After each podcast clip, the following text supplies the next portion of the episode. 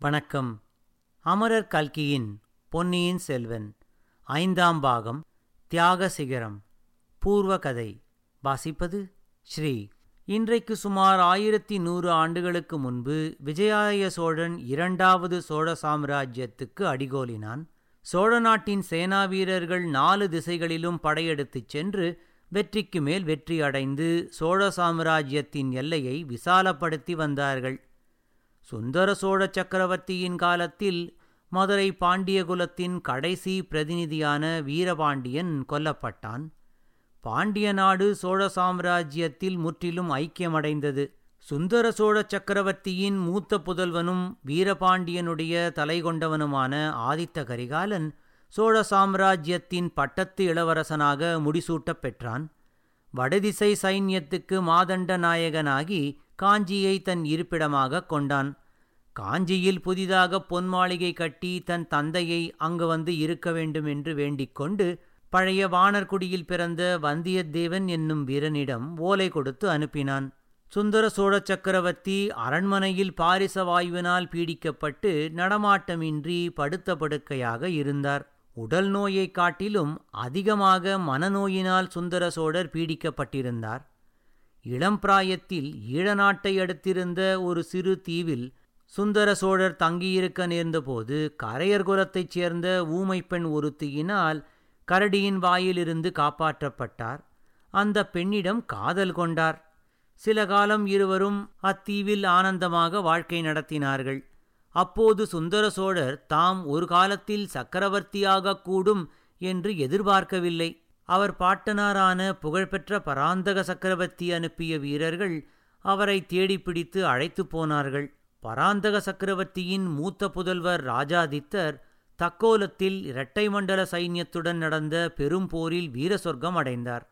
அவருக்கு அடுத்த கண்டராதித்தருக்கு அச்சமயம் மக்கள் இல்லை அவருக்கு இளையவரான அரிஞ்சய சோழர் வைதும்பராயன் மகளாகிய அழகிற் சிறந்த கல்யாணியை மணம் செய்து கொண்டிருந்தார். அவர்களுடைய ஏக புதல்வர் சுந்தர சோழர். பராந்தக சக்கரவர்த்தி மரணத் தருவாயில் தமக்கு பின் கண்டராதித்தரும் அவருக்கு பிறகு சுந்தர சோழரும் சிம்மாதனம் ஏற வேண்டும் என்று திட்டமிட்டு காலமானார். சிவநேசச் செல்வரான கண்டராதித்தர் பட்டத்துக்கு வந்த பிறகு செம்பியன் மாதேவி என்று சரித்திர புகழ் பெற்ற மழவரையர் மகளை மணந்தார். அவர்களுக்கு மதுராந்தகன் என்னும் மகன் பிறந்தான். ஆயினும் கண்டராதித்தருக்கு பின்னர் அவருடைய சகோதரர் அரிஞ்சய சோழர் ஒரு வருஷம் ஆட்சி புரிந்து இறந்த பிறகு சுந்தர சோழர் சிம்மாதனம் ஏறினார். பாட்டனாரின் விருப்பத்தின்படியும் மற்றும் ராஜகுடும்பத்தினர் அனைவருடைய சம்மதத்தின் பேரிலும் சுந்தர சோழர் சக்கரவர்த்தியானார். அவர் திருக்கோவலூர் மலையமான் மகளை மணந்தார். அவர்களுக்கு இரு வீரப்புதல்வர்களும் ஓர் அருமை மகளும் பிறந்தார்கள்.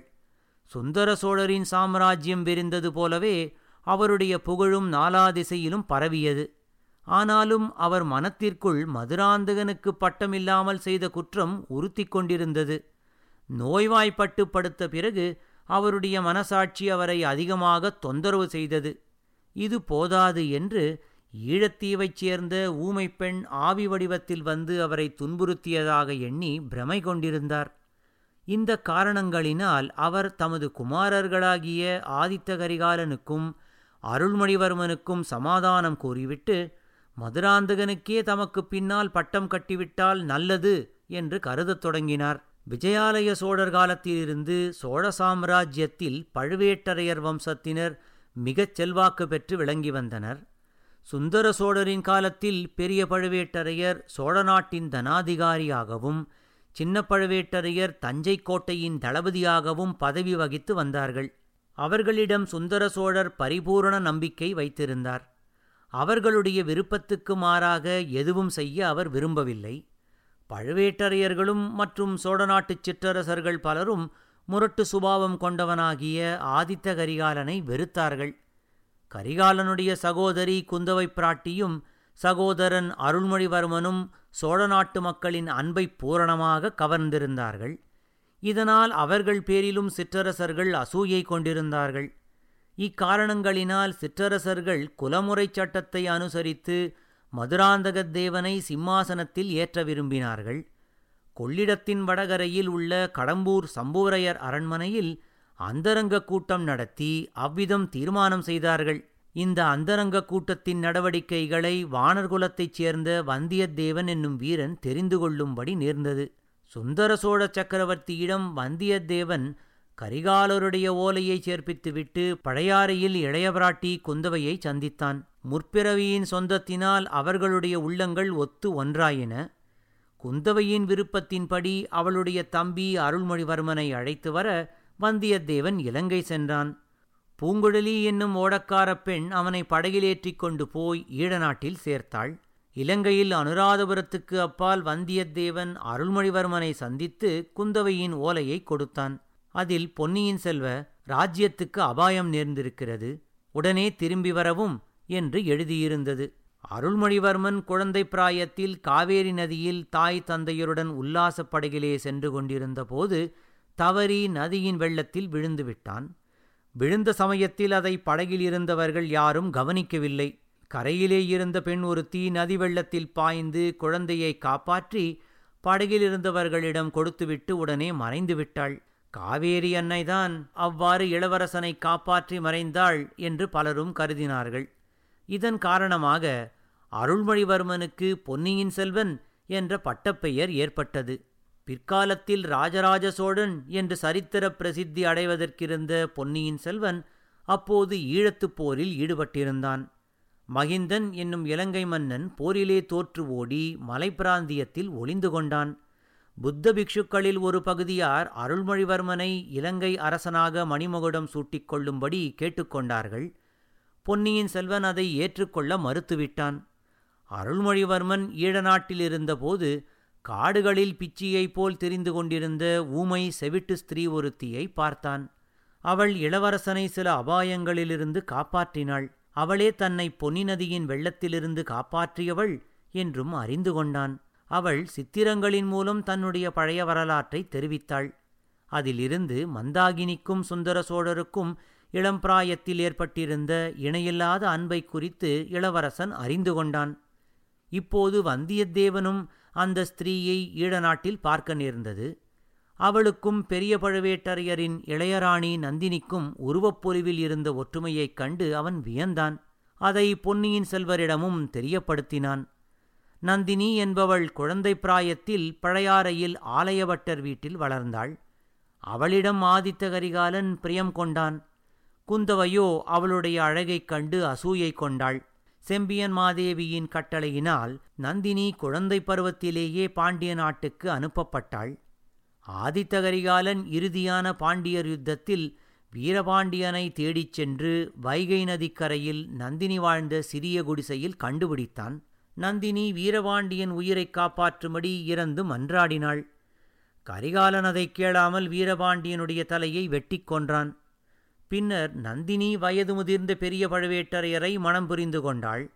வீரபாண்டியனுடைய ஆபத்துதவி படையைச் சேர்ந்த ரவிதாசன் ரேவதாசன் சோமன் சாம்பவன் கிரமவித்தன் முதலிய சதிகாரர்கள் வீரபாண்டியனுடைய மரணத்துக்கு பழிவாங்கும் பொருட்டு சுந்தர சோழரின் குலத்தை அடியோடு கருவழிப்பதாக சபதம் செய்திருந்தார்கள். அவர்களுக்கு பழுவேட்டரையரின் இளையராணியாகிய நந்தினி ரகசியமாக உதவி புரிந்து வந்தாள். கொள்ளிடக்கரைக் காட்டில் சதிகாரர்கள் கடைசி முறை ரகசியமாக கூடி பாண்டியகுலத்து சிறுவன் ஒருவனுக்கு பட்டமும் கட்டினார்கள். ஆதித்த கரிகாலனை கொல்லும் பொறுப்பை நந்தினியே ஏற்றுக்கொண்டாள். அதே சமயத்தில் சுந்தர சோழரையும் பொன்னியின் செல்வனையும் கொன்றுவிட வேண்டும் என்றும் சதிகாரர்கள் முடிவு செய்தார்கள். பொன்னியின் செல்வன் ஈழநாட்டிலிருந்து கோடிக்கரைக்கு பிரயாணமாகி வந்தபோது நடுக்கடலில் கப்பல் சுழிக்காற்றில் அகப்பட்டு முழுகியது. அருள்மொழியும் வந்தியத்தேவனும் பூங்குழலியினால் உயிர் தப்பிக் கரையேறினார்கள். ஆனால் ஈழநாட்டில் அப்போது பரவியிருந்த கொடிய தொற்று சுரம் பொன்னியின் செல்வனை பற்றிக் கொண்டிருந்தது. கரையேறும்போது அவன் பிரக்ஞையற்றிருந்தான் அவனை பூங்குழலியும் அவளுடைய இன்னொரு அத்தை மகனாகிய சேந்தனமுதனும் படகில் ஏற்றி நாகைப்பட்டினம் சூடாமணி விகாரத்தில் கொண்டு போய் சேர்த்தார்கள். குந்தவை பிராட்டியும் கொடும்பாளூர் இளவரசி வானதியும் நாகைப்பட்டினத்துக்கு வந்து சூடாமணி விகாரத்துக்கு அருகில் கால்வாய்க்கரையில் இருந்த நந்தி மண்டபத்தில் அருள்மொழியை சந்தித்தார்கள். சோழ நாடெங்கும் சதியும் குழப்பமுமாகி இருப்பதால் இன்னும் சிறிது நாள் சூடாமணி விகாரத்திலேயே தங்கி பூரண உடல் வலிவு பெறும்படி குந்தவை அருள்மொழியை கேட்டுக்கொண்டாள். சகோதரியிடம் எல்லையற்ற மரியாதை வைத்திருந்த பொன்னியின் செல்வன் அதற்கு இணங்கினான். ஊமை ஸ்திரீ மந்தாகினி உயிரோடு இருப்பதை அறிந்த குந்தவை அவளை எப்படியாவது சுந்தர சோழரிடம் சேர்ப்பிக்க விரும்பினாள். மந்தாகினி பொன்னியின் செல்வனை பார்ப்பதற்காக கோடிக்கரை வந்தாள். முதன் மந்திரி அனிருத்தரின் கட்டளைப்படி அவளை பலவந்தமாக கைப்பற்றி தஞ்சைக்கு அழைத்துச் சென்றார்கள். தஞ்சைக்கு அருகில் அவள் தப்பி ஓடிவிட்டாள். சதிகாரர்களான ரவிதாசனும் சோமன் சாம்பவனும் பழுவூர் அரண்மனையில் புகுவதைப் பார்த்து மந்தாகினி அவர்களை பின்தொடர்ந்தாள். பொக்கிஷ நிலவரை வழியாகச் சுந்தர சோழர் அரண்மனையை அடைந்தாள். அவர் தூங்குகிறார் என்று எண்ணி அருகில் நெருங்கினாள். சுந்தர சோழர் அவளை மந்தாகினியின் ஆவி உருவம் என்று எண்ணி விளக்கை எடுத்து அவள் மீது எரிந்தார். குந்தவையும் மற்றவர்களும் ஓடி வந்து அவருக்கு உண்மையை தெரிவித்தார்கள். சுந்தர சோழர் அவள் மீண்டும் தம் வாழ்க்கையில் வந்ததை விரும்பவில்லை. அதை அறிந்தோ அறியாமலோ மீண்டும் மந்தாகினி மறைந்தாள். கடம்பூர் சம்புவரையர் அரண்மனைக்கு பெரிய பழுவேட்டரையரும் இளையராணி நந்தினியும் விஜயம் செய்தார்கள். அவளுடைய ஓலையை பார்த்துவிட்டு ஆதித்த கரிகாலர் அங்கு வந்தார். வந்தியத்தேவன் வழியிலே அவரை சந்தித்து கடம்பூர் போகாமல் தடுப்பதற்கு முயன்றான். அவருக்கு எதிராக நடக்கும் சதிகளைப் பற்றி கூறினான். நந்தினிக்கும் அவருக்கும் சகோதர உறவு உண்டு என்பதையும் தெரியப்படுத்தினான். கரிகாலர் அவன் தடுத்ததை கேளாமல் கடம்பூர் சென்றார். கூடுமானால் உள்நாட்டுக் குழப்பம் ஏற்படாமல் தடுக்க சிற்றரசர்கள் விரும்பினார்கள். ஆகையால் கரிகாலனிடம் சமரசம் பேசினார்கள். பெண்ணையாற்றுக்கு வடக்கேயுள்ள சாம்ராஜ்ய பகுதியை அவனுக்கு அளிப்பதாகவும் மதுராந்தகனுக்கு தென்பகுதியை அளிப்பதாகவும் கூறினார்கள். கரிகாலன் அதற்கு ஒருவாறு இணங்குவது போல பேசினான். மதுராந்தகனை அழைத்து வந்தால் ஒரு முடிவுக்கு வரலாம் என்று கூறினான். மதுராந்தகனை அழைத்து வர பெரிய பழுவேட்டரையர் தஞ்சைக்கு புறப்பட்டார். கரிகாலனும் வந்தியத்தேவனும் வீரநாராயண ஏரிக்கரையின் மேற்கு கரையிலிருந்த பெருங்காட்டில் வேட்டையாடச் சென்றார்கள். ஏரிக்கரை தீவு ஒன்றில் நீர் விளையாடிவிட்டு வனபோஜனம் செய்வதற்காக நந்தினியும் சம்புவரையர் மகள் மணிமேகலையும் சென்றார்கள். ஏரிக்கரையில் இந்த நால்வரும் சந்தித்தார்கள். மணிமேகலை முன்னமே வந்தியத்தேவனிடம் காதல் கொண்டிருந்தாள். அவனை ஒரு சமயம் பெரும் அபாயத்திலிருந்து அவள் தப்புவித்திருந்தாள். கரிகாலன் நந்தினியை சிறிது நேரம் தனியாக சந்திக்க நேர்ந்தபோது நீ என் சகோதரி என்று தெரிவித்தான். அதுவும் ஒரு சதி என்று கூறி மறுத்தாள். மணிமேகலை யாழிசையுடன் தனது இனிய குரலிசையை சேர்த்து பாடினாள். கான இன்பத்தில் அவர்கள் மெய்மறந்திருந்த போது புயற்காற்று வீசத் தொடங்கியது. அவர்கள் ஏறி வந்த படகு மிதந்து போய்விட்டது. மாலையில் சம்புவரையர் அழைத்துச் சென்றார். நாகைப்பட்டினம் சூடாமணி விகாரம் திடீரென்று ஏற்பட்ட புயல் வெள்ளத்தில் மூழ்கியது. அங்கிருந்த இளவரசர் அருள்மொழிவர்மர் வெள்ளத்திலிருந்து தப்பித்து ஆனைமங்கலம் அரண்மனைக்கு வந்து சேர்ந்தார். அங்கிருந்து ஒரு வியாபாரியைப் போல் வேடமணிந்து கொண்டு தஞ்சை அரண்மனைக்கு புறப்பட்ட இளவரசரை பொதுமக்கள் அடையாளம் கண்டுகொண்டு விட பதினாயிரக்கணக்கான ஜனங்களும் அவருடனேயே தஞ்சைக்கு புறப்பட்டுச் சென்றார்கள். இதே சமயத்தில் நந்தினியின் விருப்பத்தின் பேரில் தஞ்சையிலுள்ள மதுராந்தகரை கடம்பூருக்கு அழைத்து வருவதற்காக பெரிய பழுவேட்டரையரும் தஞ்சைக்கு புறப்பட்டார். அவர் கொள்ளிடத்தை கடக்கும்போது வெள்ளம் காரணமாக படகு நீரில் மூழ்கியது. பெரிய பழுவேட்டரையர் தமது முழு பலத்தையும் பிரயோகித்து வெள்ளத்திலிருந்து தப்பித்து ஓர் அம்மன் கோயில் மண்டபத்தில் களைப்பாரினார் அந்த இருட்டு வேளையில் பாண்டிய நாட்டு சதிகாரர்களான ரவிதாசனும் பரமேஸ்வரனும் பேசிக் கொண்டிருந்ததைக் கேட்டார் பெரிய பழுவேட்டரையர். தஞ்சை அரண்மனையிலுள்ள சுந்தர சோழர் கடம்பூரிலுள்ள கரிகாலன் தஞ்சைக்கு வந்து கொண்டிருந்த அருள்மொழிவர்மன் ஆகிய மூவரையும் ஒரே சமயத்தில் கொல்லச் செய்திருந்த சதியை அவர்கள் பேச்சிலிருந்து தெரிந்து கொண்ட பெரிய பழுவேட்டரையர் அந்த சதியில் நந்தினியும் தொடர்பு கொண்டிருப்பதை அறிந்து வேதனையும் கோபமும் கொண்டார். அந்த சதியிலிருந்து அம்மூவரையும் எப்படியாவது காப்பாற்றியே ஆக வேண்டும் என்று தீர்மானித்து காற்றென விரைந்தார். கரிகாலனை தாமே சென்று காப்பாற்ற வேண்டும். அதனால் மற்ற இருவரையும் காப்பாற்ற நம்பிக்கையானவர்களை தூதனுப்ப வேண்டும் என்பதற்காக குடந்தை ஜோதிடர் வீட்டுக்கு வந்தார் பெரிய பழுவேட்டரையர். அங்கு தற்செயலாக குந்தவையையும் வானதியையும் சந்தித்தார். குந்தவையிடம் நடக்கவிருக்கும் ஆபத்தை கூறி தக்க ஏற்பாடு செய்யச் சொல்லிவிட்டு அவர் கடம்பூருக்கு புறப்பட்டார். அவர் சென்றவுடன் ஆழ்வார்க்கடியானும் பூங்குழலியும் ஜோதிடர் வீட்டுக்கு வந்து சேர்ந்தனர். அப்போது காவிரியில் வெள்ளப்பெருக்கெடுத்து அது ஜோதிடர் வீட்டை நோக்கி வர ஆரம்பிக்கவே அனைவரும் அருகிலிருந்த அம்மன் கோயில் மண்டபத்தில் ஏறி தப்பிக்க வானத்தி மட்டும் வெள்ளத்தில் விழுந்து விட்டாள்.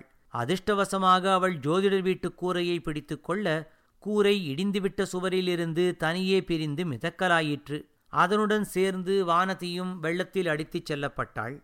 வானதியை காப்பாற்றுவதற்காக பூங்குழலியும் வெள்ளத்தில் பாய்ந்தாள்.